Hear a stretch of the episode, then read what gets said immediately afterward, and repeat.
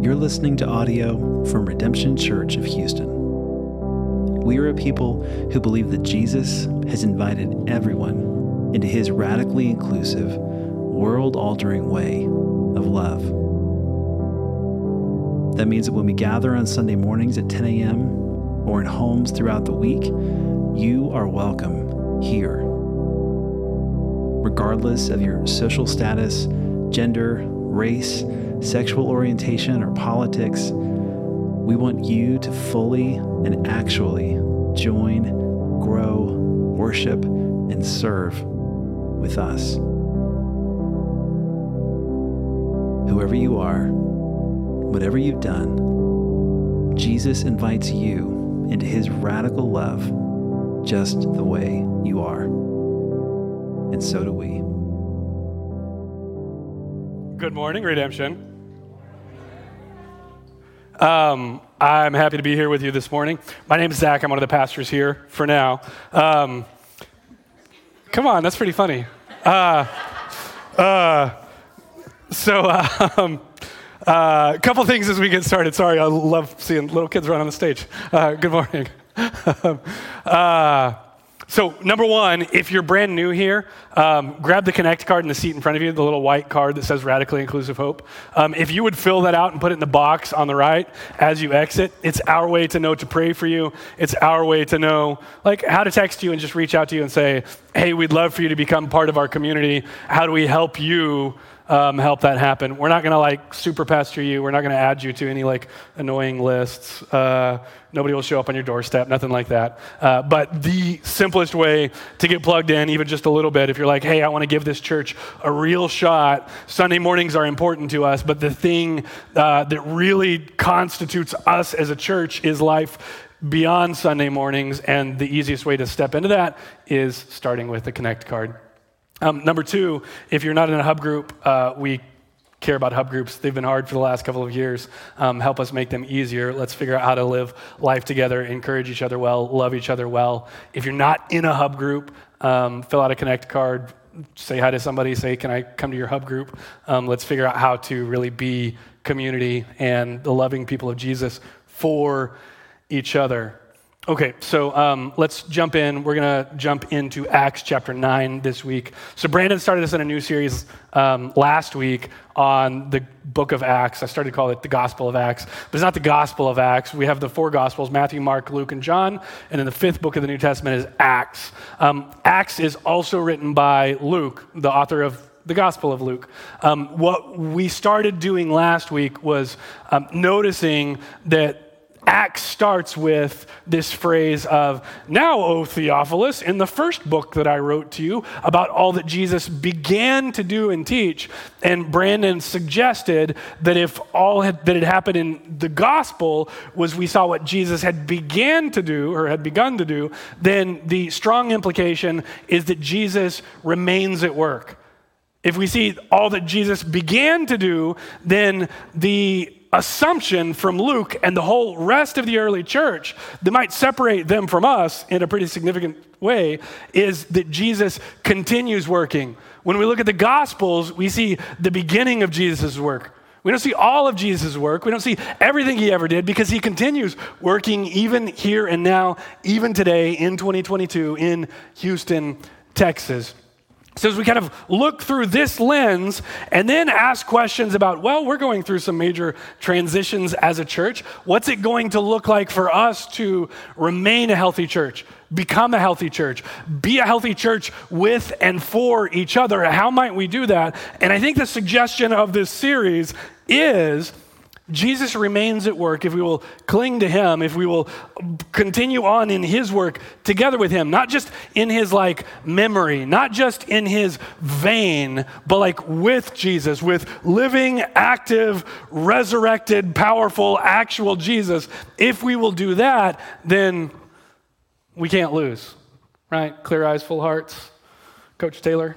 Okay, so, so, so let's talk about this for just a second. Um, I think one of the most important things that we can do for ourselves, whether in work or personal life or as a church, is define the concept of winning, right? Like Charlie Sheen, hashtag winning. Um, that's a really dated reference now. Um, anyway, uh, I think it's really important for us to define the concept of winning because I think so much of our life, we are basically, in one way or another, trying to figure out how to win. We're trying to do the things that we do successfully, right? So, in, in my personal life, I'm trying to be a good husband and good father. Like, I, I want to win at fathering, I want to win at husbanding, I want to win at friending, like being just a good friend. I want to be successful at that. I want to win in that.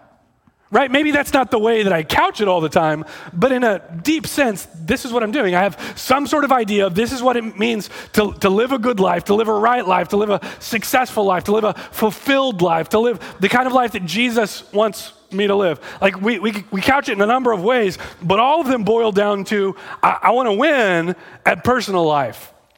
And then in my professional life, I want to win in my professional life. This has always been a challenge because um, from the very earliest days of redemption, being a church planter, being um, together with Todd, one of the ones who founded this church, people always ask me, How's the church? And sometimes I'm like, I have no idea how to answer that question. Well, what do you mean, how's the church? Like, are you asking, are we like a megachurch? Well, no. Are you asking if we have like all the money we ever hoped and dreamed of? Are you asking if we have influence broadly in our city? Like, well, what, are you, what are you asking when you ask me, how's the church? And, and sometimes they ask me, how's the church? And maybe it's just my cynicism that, that mishears and hears other people asking me questions that they're not asking. Maybe. But, but sometimes they just straight up ask, So are you growing? So, so is, is the church bigger this week than it was last week? I'm like, uh, probably not. Um, but but there, there is this question of, of how's the church and being a pastor, my goal, my like um, burden, my uh, psychosis? Like like my, my twistedness my brokenness my obsession my whatever is something to do not with the church being bigger sexy or influential or any of those things but but there is something of i want the church to win. I want, I want the church to be good. I want the church to succeed. I want the church to be what jesus wants it to be. And, and, I, and I guess my point in this whether we look at personal life or professional life, which for me is also church life, but for you, maybe those two are separate. As we look at all these various areas of our lives, how we define winning really matters. How we define winning determines do we think we're doing a good enough job? Like, can we just, like, can, can I take a nap now? Have I won enough that I can finally take a breath? Am I doing a good enough job where I don't have to, like, feel guilty? Have I lived a good life? Right, right. Whatever these kinds of questions that we ask, somehow all boil down to winning. So I, I love this morning's passage in Acts chapter 9 um, because I think we have funny ideas about the early church. Like when, when, you, when you talk about what does it mean for us to be a good church? What does it mean for us to be like a really healthy, thriving, beautiful church?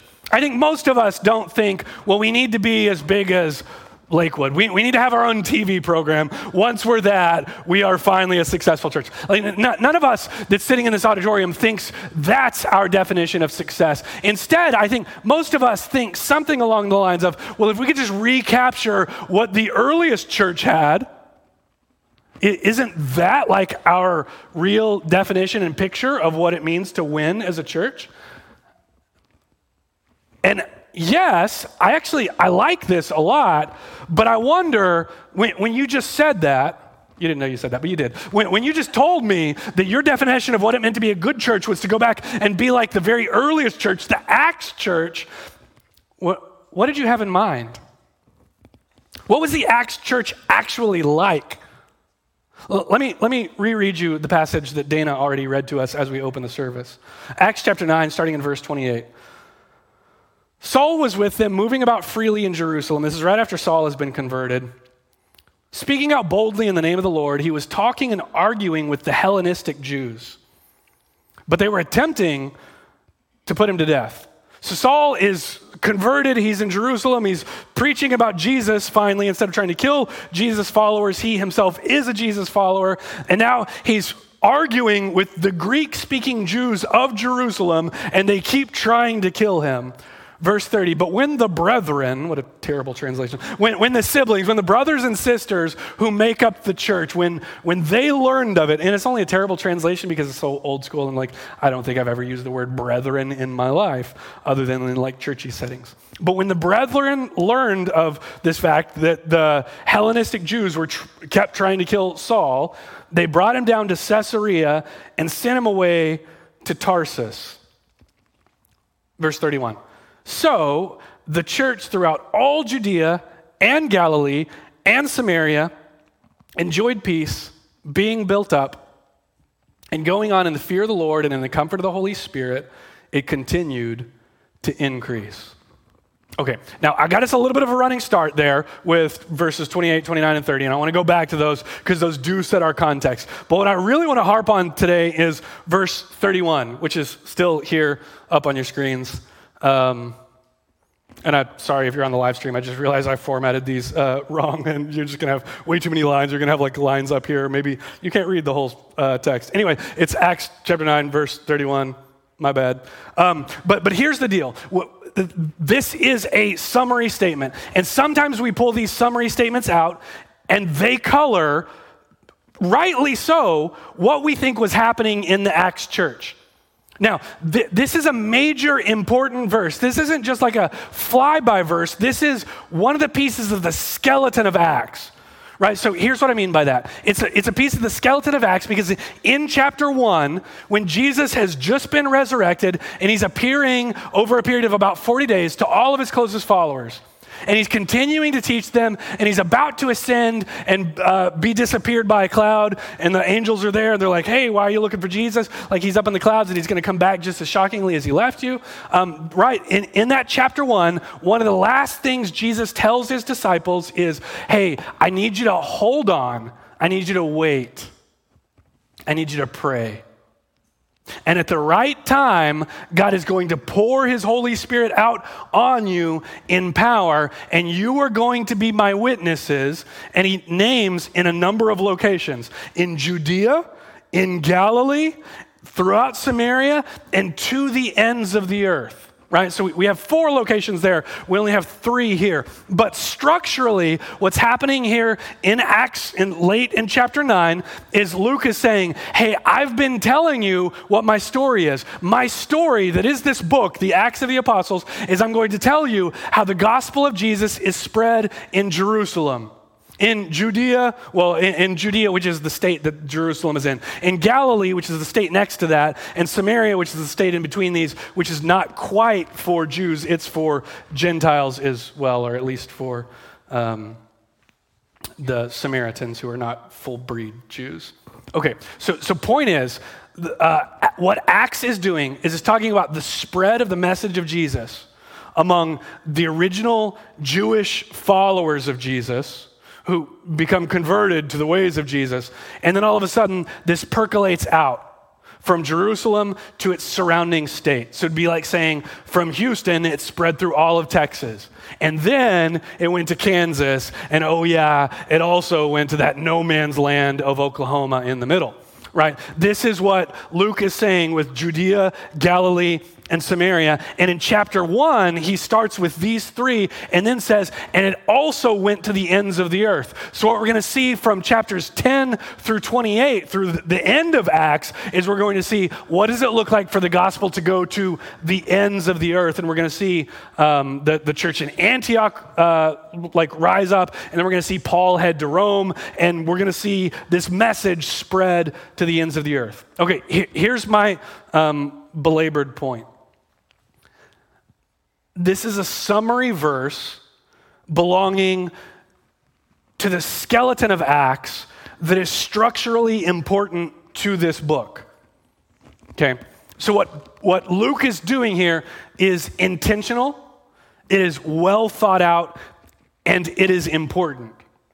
Nevertheless, when we take this out of context and we're like, so we want to be like the early church.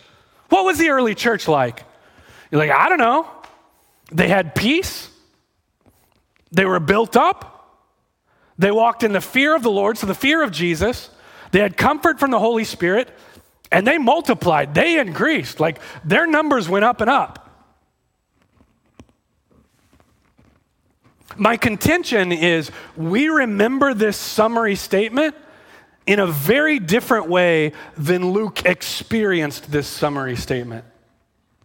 When we forget the context that this has just come out of, then we entirely mishear and miscolor and mischaracterize what's happening in this summary statement.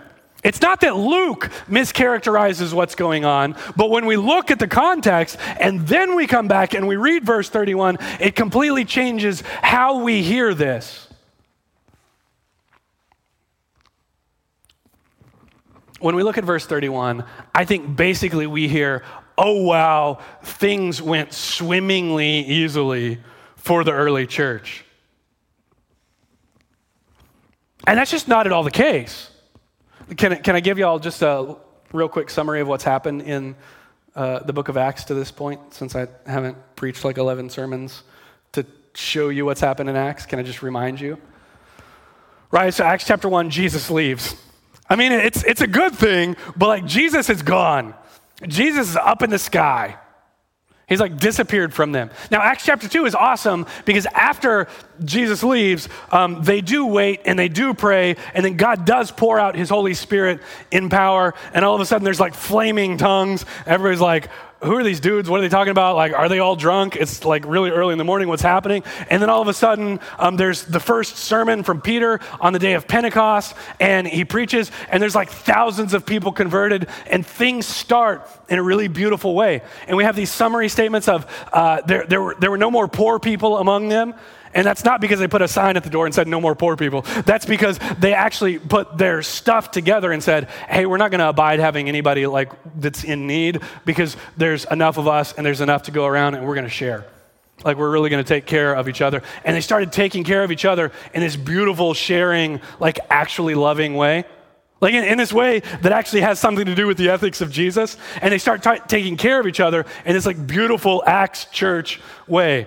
And then all of a sudden we see some like miraculous healings and some like uh, people who are learn, you know starting to walk who have never worked walked. And so we, we see some of the high points and you guys remember some of the high points but but what starts happening at least by chapter 6 and then particularly in chapter 6 chapter 7 and again in chapter 9 is things are not good. Things are not good at all in the early church. Well Maybe they are, but it probably depends how they define winning. What, what, is it, what does it mean for things to be good in the early church? Because we get this story about in, in the midst of this beautiful sharing, everybody saying, Hey, I have more than I need. You have less than you need. Take some of my stuff. There's this couple, Ananias and Sapphira, who show up and they're like, We have more than we need too. Take it all. And they're like, Look at us. We're so amazing. We're so godly. We're so Jesus loving. Take it all. Except they're, they're like shady about it. They're hypocritical about it. They, they lie about it. And apparently, God kills them for it. Uh, there's, there's all sorts of questions and craziness here. Um, I think this is actually Acts chapter 5. Um, I, I, said it was 6, but there's craziness in 6 too. But here in Acts chapter 5, the church is so unhealthy. There's so much hypocrisy in the early church that apparently God is killing people for it. Then in chapter 6, what happens is there's like very blatant racism going on, right? Because the whole church exists in Jerusalem. All the followers of Jesus at the very beginning are Jewish converts. Now, what happens is there's a difference in like the real Jews and the Hellenized Jews right? So the Hellenized Jews are the ones who, who have adapted to the ways around them. They probably haven't spent their whole lives in Jerusalem. They may have been born and raised in like a different area of the Roman Empire and somehow have ended up back in Jerusalem, but they probably don't speak Aramaic. They probably can't read Hebrew. Maybe if they've been bar mitzvahed, but that's actually, never mind. Um, uh, the, the, Hellenized Jews are Jewish. They do care about the temple. They do care about Jerusalem. They now have also been converted to Jesus, but there's such a rift that's not healed by Jesus. At least not immediately, not magically, not just with a snap of the fingers. There is such a rift between the Jews and the Hellenized Jews that as the early church once again is like, look at us. Look at our sharing of our excess and how we take care of each other. We're, we're feeding the widows. We're fathering the orphans. We are taking care of each other just like the ethics of Jesus would have had us do all of a sudden, in the daily distribution of the food and the money and the things that we need to live, the Hellenized Jews, th- their widows, are being explicitly ignored. And a little bit of what you make of what happens next, um, we probably read into the text a little bit. But what happens next is the original apostles of Jesus, these 11 plus they've cast lots and they've added another 12 uh, 12th, they're like, hey guys, the most important thing for us is prayer, not taking care of poor people. So, yeah, there's this like starving widows problem. Like, yeah, I get it. Um, but get somebody else to solve it. The original followers of Jesus, who are the closest people to Jesus, who are the like corners, the foundation of the church,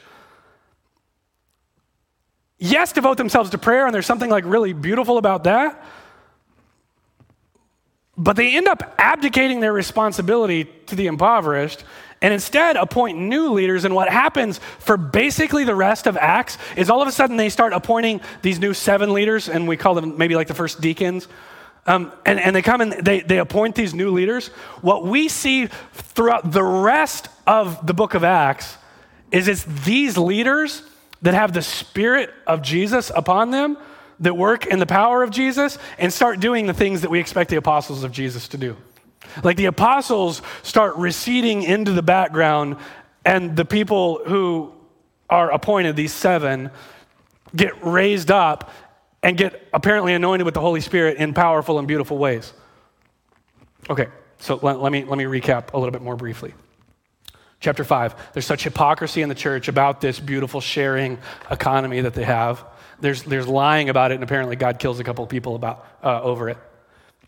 Despite the celebratory nature of this, um, you know, this, this beautiful new kind of community, um, things are bad enough that some of the widows are still starving just because they're not of the right ethnic class the church leaders, instead of taking care of this, they're like, well, we're going to take care of it, but really we're going to appoint a new panel to take care of it. And God raises up these new seven, among whom is Stephen. Stephen is now filled with the Holy Spirit and preaches this fiery, Pentecost like, beautiful sermon in chapter seven. And at the end of chapter seven, all the people who hear this beautiful, fiery, Pentecost like sermon get together and make Stephen the first martyr.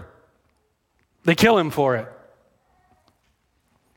Right? So, so, so this church that says, we worship the one true God. We worship the one God who's older than the sun. We worship the God who made all things. In him we live and move and have our being. This God that we worship, he raises up people when he needs people. And oh, yeah, apparently he can't keep some of our best people from dying.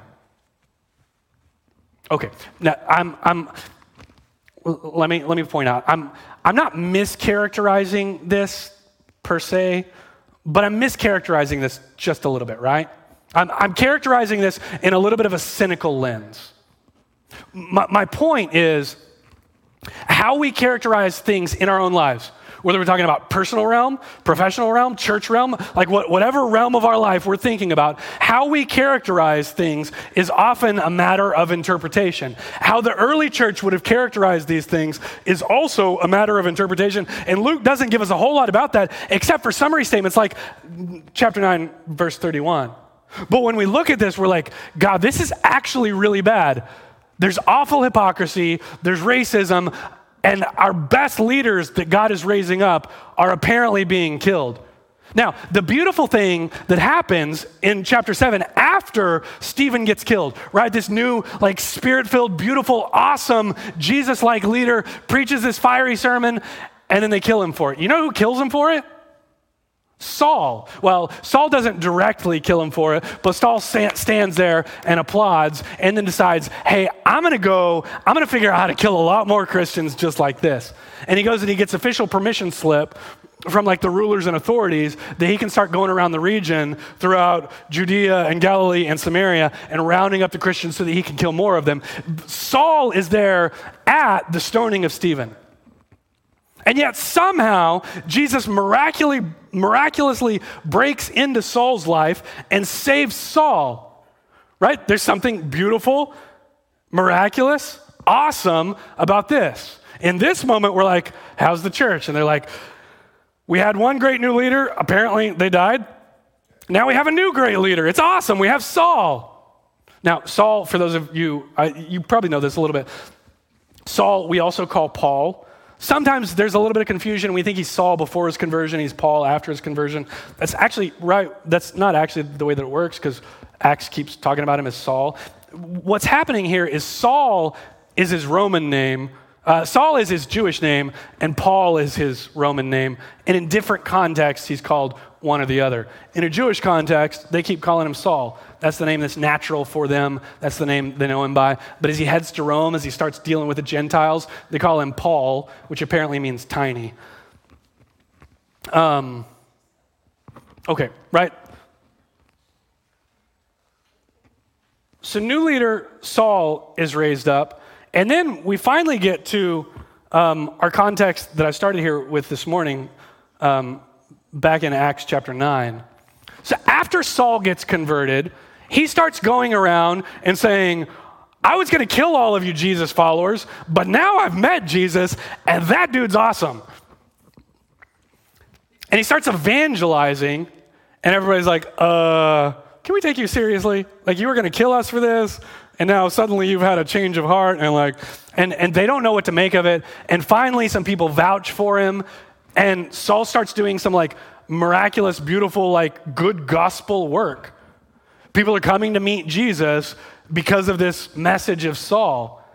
And yet then what happens is in multiple cities the jewish folks right? So at first the christians are not going to kill saul but they're terrified of him and not quite sure if they want to let him in their churches or not. When they finally realize, oh, this guy's legit, he's met Jesus, he has the Spirit, and Jesus is working through him, I don't know what to say other than amazing grace. Saul starts doing his work and he starts converting a bunch of Jews around him, except there's always a couple of the Jews around him who are mad about it and they decide, nah, this ain't it, man. We're going to kill him.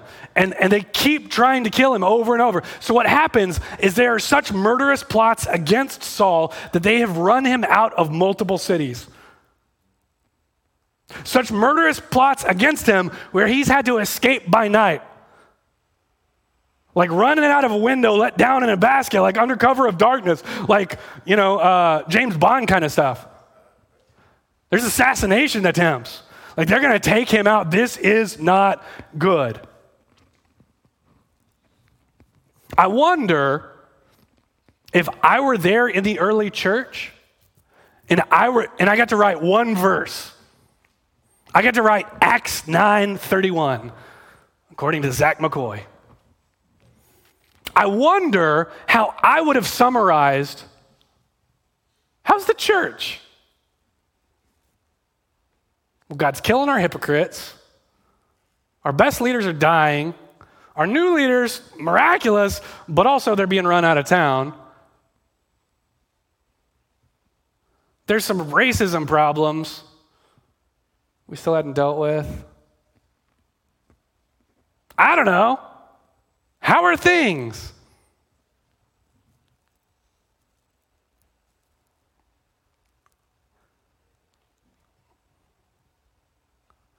I wonder how you'd summarize. Right after I resigned last week, people are like, hey, so uh, how's church? Better than ever. right?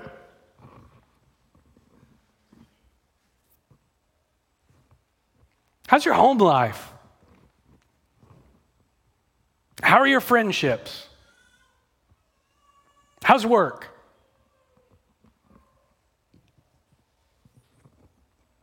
You see, I think we end up I think we end up evaluating on the wrong axis. We need to like reorient our like not to be too mathy about this. Um, I think basically our definition of winning in all of these things comes down to do I want to be really positive or do I want to be really negative? I love our crying babies. Hmm. Don't worry. Um,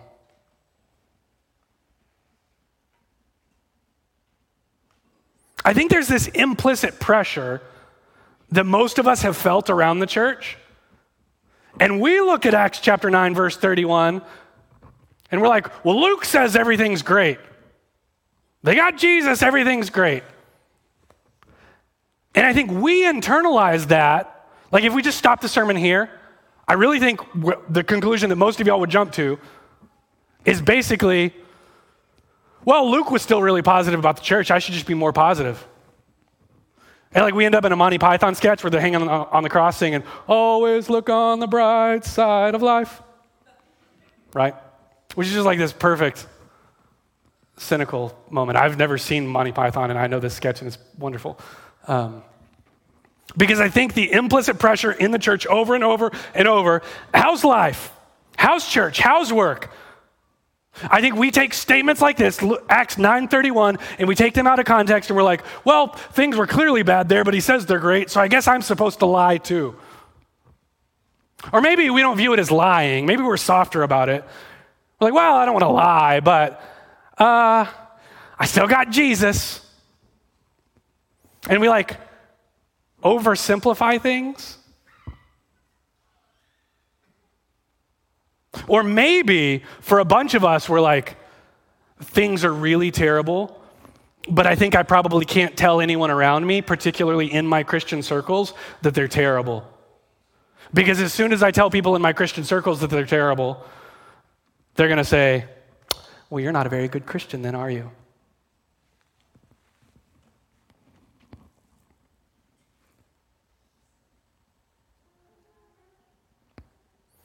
So um, I'm preaching today, and I'm preaching my last sermon in two weeks. Uh, so Brandon's been kind.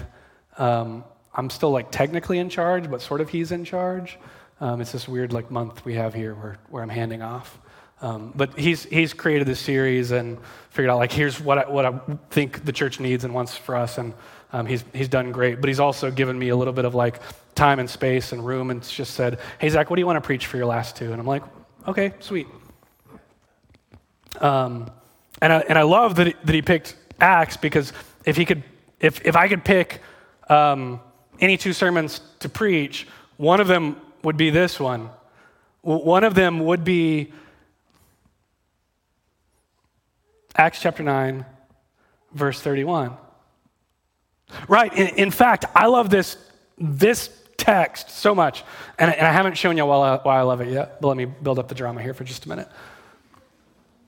I love this text so much that over the years, as I got invited to like church planter boot camps, where we're like training like prospective and potential new church planters, and they're like, hey, Zach, what do you want to teach us?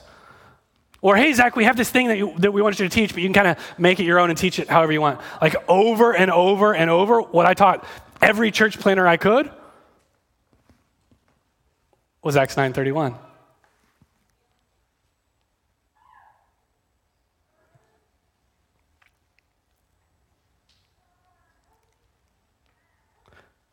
I guess the question is okay, so why? My own life um, is life, like most of y'all's are. Right? Meaning there's good parts and there's hard parts. Sometimes I feel like there's way more hard parts than there's good parts. Then we find ourselves asking, wait, am I just being like negative? Am I just being too gloomy? Do I not love Jesus enough? In fact, sometimes for me at least, maybe for some of y'all, it becomes a little bit more um, theologically pointed than that. It's not just, well, would I be more positive if I love Jesus more? But I, I actually start to ask wait, would my life be easier? Would things be going better if I just loved Jesus more? Would like all of this not be such a mess if like I was just more faithful?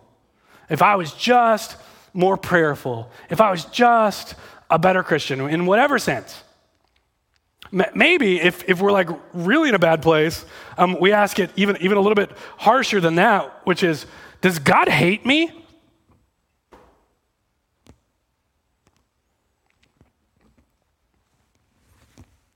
And I wonder how often you find yourself asking questions like that. Right? When your house is flooded, you wake up in the middle of the night and all of a sudden you hear your bulldog splashing and you're like, don't remember putting a pool in my bedroom. And all of a sudden there's just water in your whole house. You're like, okay, I guess we're flooding. And then you fix your house, you're back in it for five months and it floods again. You're like, does God hate me? I mean, I say you, but this is like literally what happened for my wife and me um, our second year of planning here at Redemption. When you go through years of infertility, when you have miscarriages, when people around you are dropping dead, when your financial plans aren't working out the way that you wanted them to, when you have car wrecks, when things at the church are hard,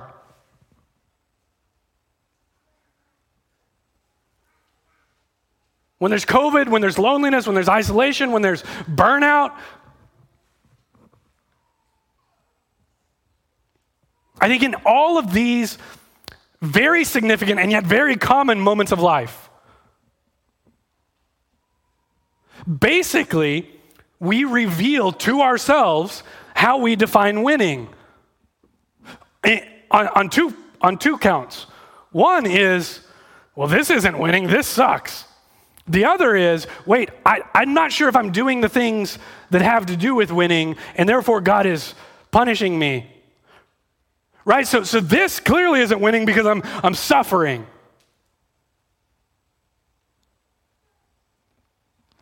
But maybe I wouldn't be suffering so much if I redefined my winning and was just more Christian about my definition of winning.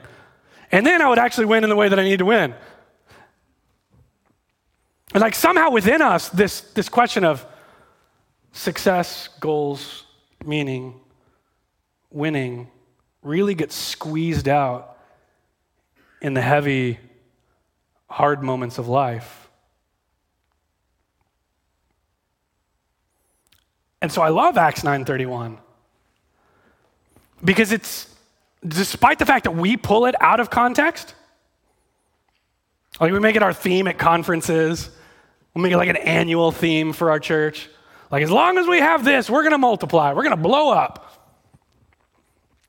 And then we kind of like adapt that to our lives of God will give you all the fullness you need if you will just like do this. And we, just, we kind of take it out of context. Despite the fact that we take it out of context, Luke put it exactly in context right? Like Luke has both of the things at once. Things are really, really hard. There's hypocrisy, there's racism, and there's death, and there's suffering, and sometimes we're not sure if we're on the right path or not. And also,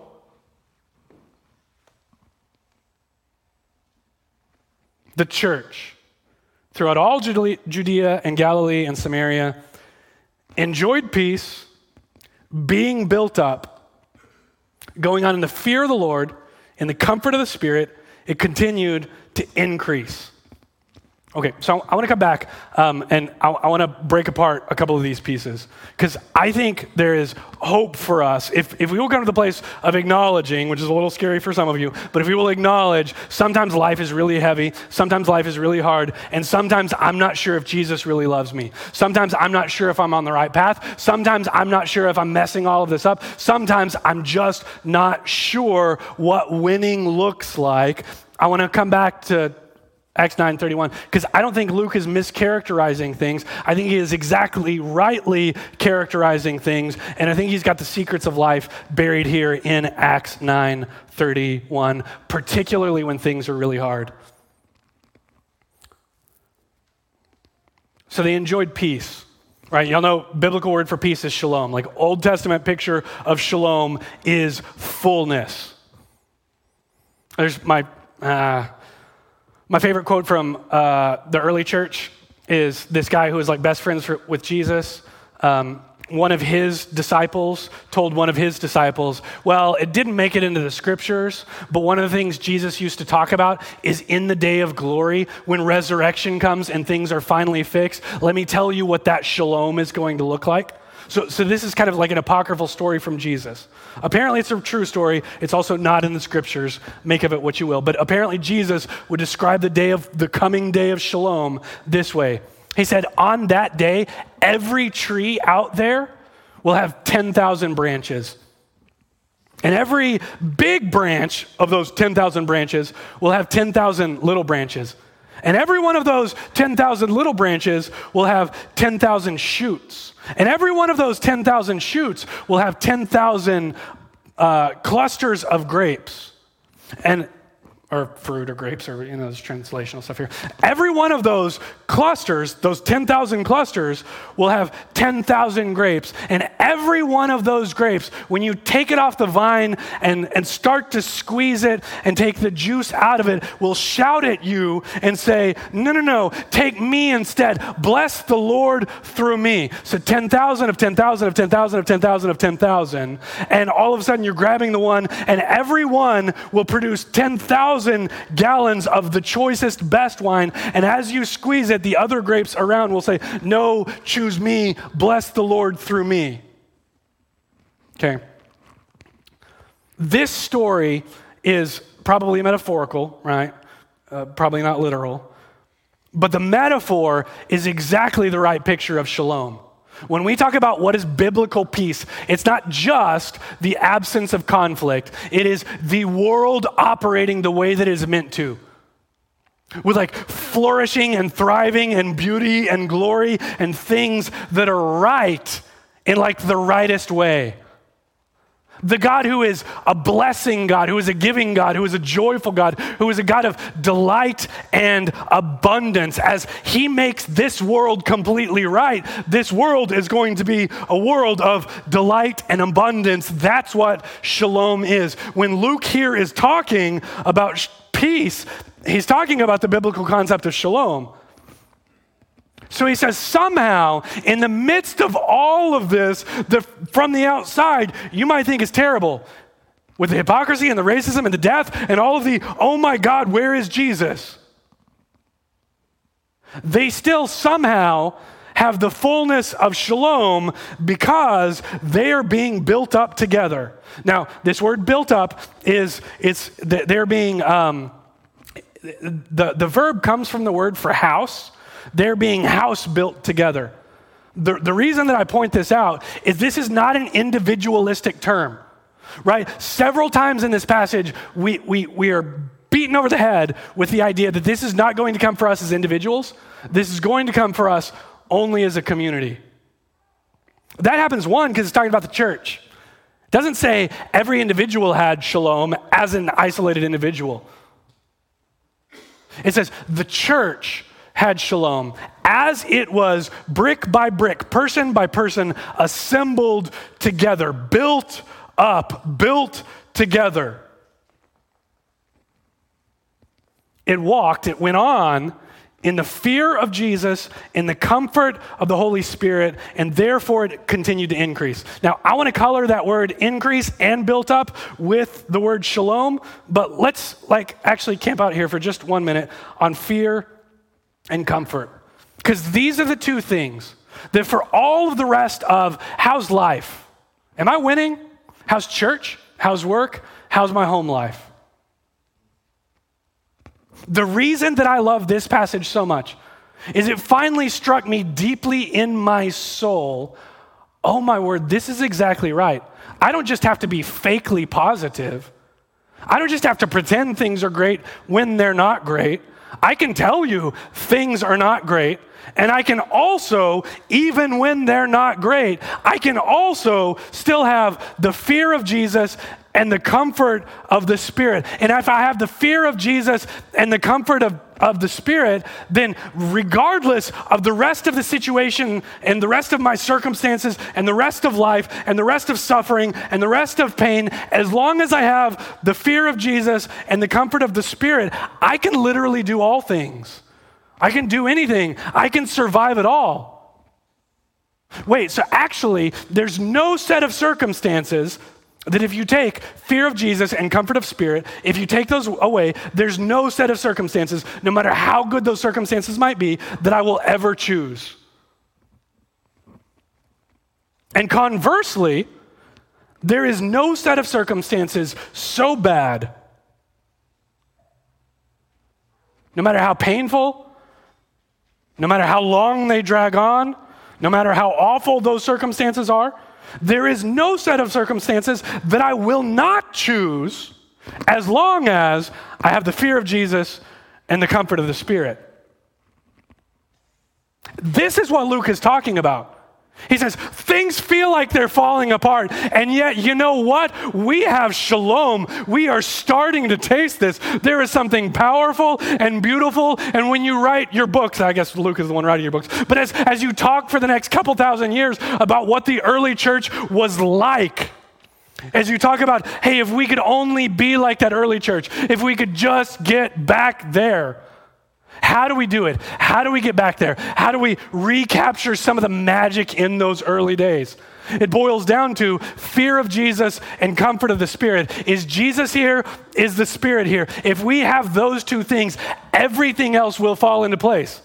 Actually, maybe everything else will fall apart, but even in that, we will say, Glory, glory, hallelujah. Now, we'll only say that because we actually believe in a Jesus who's going to re- resurrect and fix all things, because we know that this night doesn't last forever. The things are actually going to be fixed. We're not just like nihilists. But we are so convinced that all things are going to be fixed, partially because we have the present and ongoing reality of the fear of Jesus and the comfort of the Holy Spirit. So, so here, here's my challenge to literally every, every one of us here today. Do you have the fear of Jesus? And do you have the actual comfort of the Holy Spirit? I think most of us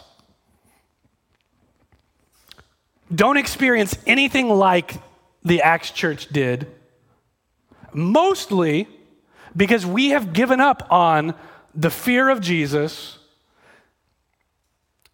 and we have convinced ourselves that the comfort of the Holy Spirit is just an idea. Can, can I define what I mean by each of these? Fear of Jesus and comfort of the Spirit? Fear of Jesus, I'm not talking like terror. Like if Jesus showed up here, I'd just be like, oh no, not Jesus. Right? That's, that's bad. Hopefully, that's not what we mean by fear of Jesus. Um, I think this is Luke's shorthand for saying, hey, the ethics of the kingdom, like the ways of Jesus, the, the church had bought into that. Not perfectly, not universally, not in every situation, but they were with their best trying to live into the upside down kingdom. They were trying to live with self giving love they were trying to live with mercy and humility. They were trying to follow Jesus in their everything. That's what the fear of Jesus is. I wonder, for those of us, well, I wonder for all of us, not just some of us, not just those of us with qualification, but for all of us. I wonder, are there areas in any of your realms church life, professional life, home life, mental life, spiritual life, physical life? Are there areas where you've just given up on the ways of Jesus? On the self giving way?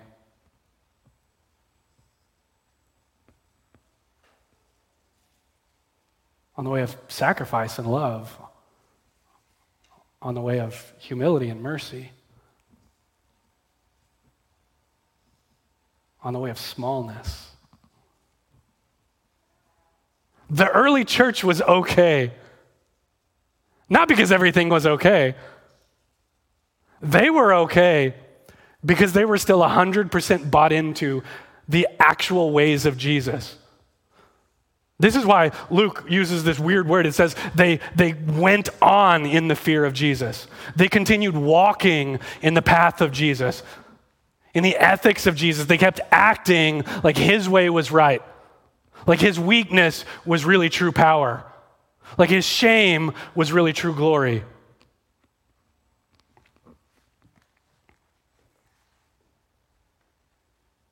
And finally, do you know that the comfort of the Holy Spirit is not just an idea, it's not just a hypothetical, it's not just a fact. It can be an active, lived reality for every single one of us in this auditorium. You can know, you can be filled with, you can experience direct comfort from the God who made the cosmos.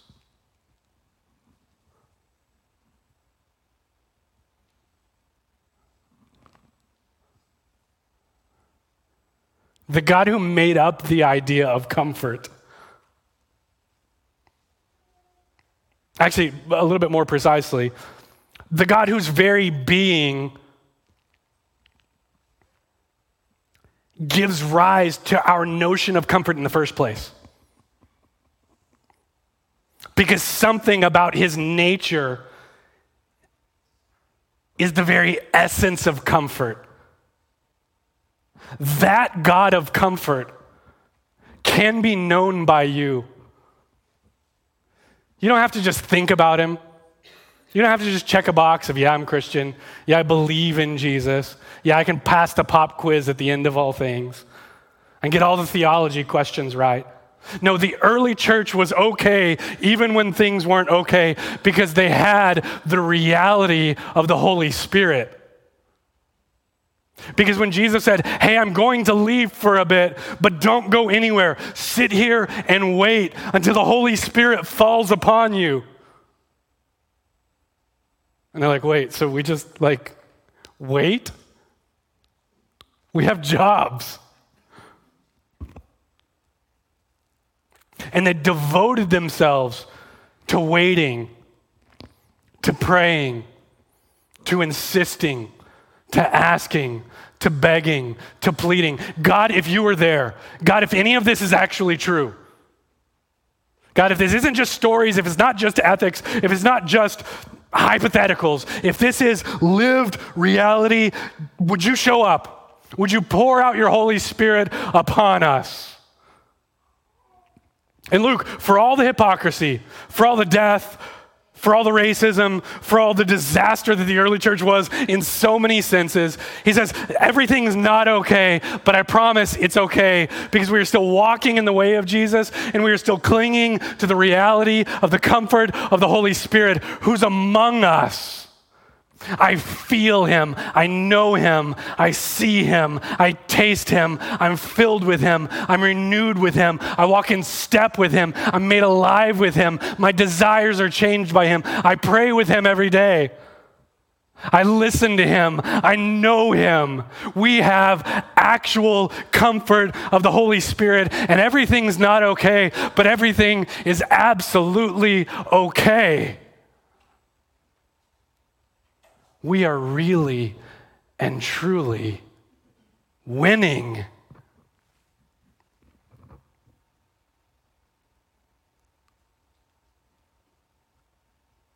I want this to be my mission statement. In my work, at the church, in my personal life. Am I winning? Am I doing enough? Am I doing it right? Have I angered God? Am I walking in the ways of Jesus? to the best of my ability?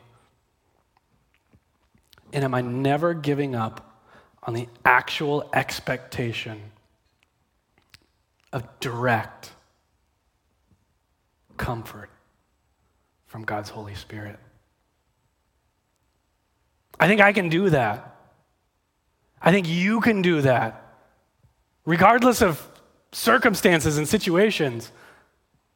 Literally, every one of you in here can do this. And if we will do this together, God will build us up. And we will have at least a slice of shalom. Maybe not the whole pie yet, but a slice would be nice.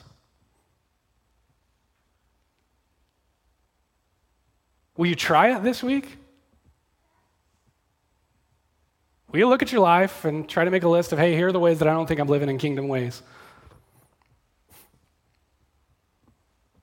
And would you just ruthlessly eliminate anything that's in your life that's not living according to the ways of Jesus? And then would you gather all of your courage to put some of your cynicism and fear at bay for just a moment? And would you sit and wait and pray, God, I need comfort from your Holy Spirit. If I have that, what else could I lack? If I have that, everything's going to be okay. If I have that, even Redemption Church is going to be okay. Let's pray.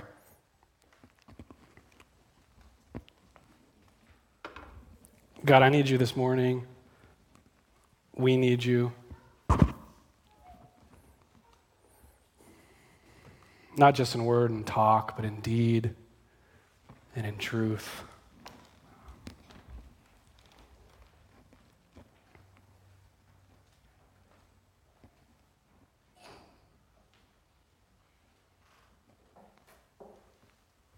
Would you forgive us? Would you give us back your presence? Would you give us actual comfort? Not just guilt and pressure that we should feel comforted. Not just a command, be comforted. But God, with your very being, would you reach into the inner being of every one of us? Would you wrap us up? Would you fill us with your comfort? Would you pour your love into us? that we might know your delight, your joy, your affection, and your love. God, I need that right now. I need that every day this week.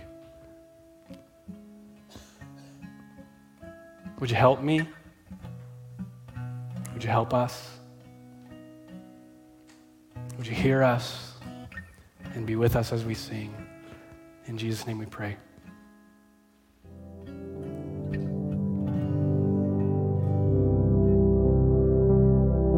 Thanks for listening. If you'd like to learn more about us, get coffee with a pastor, or visit us on a Sunday, then go to redemptionhou.com. And please know today that you are fully loved and fully accepted just the way you are. We hope to hear from you soon.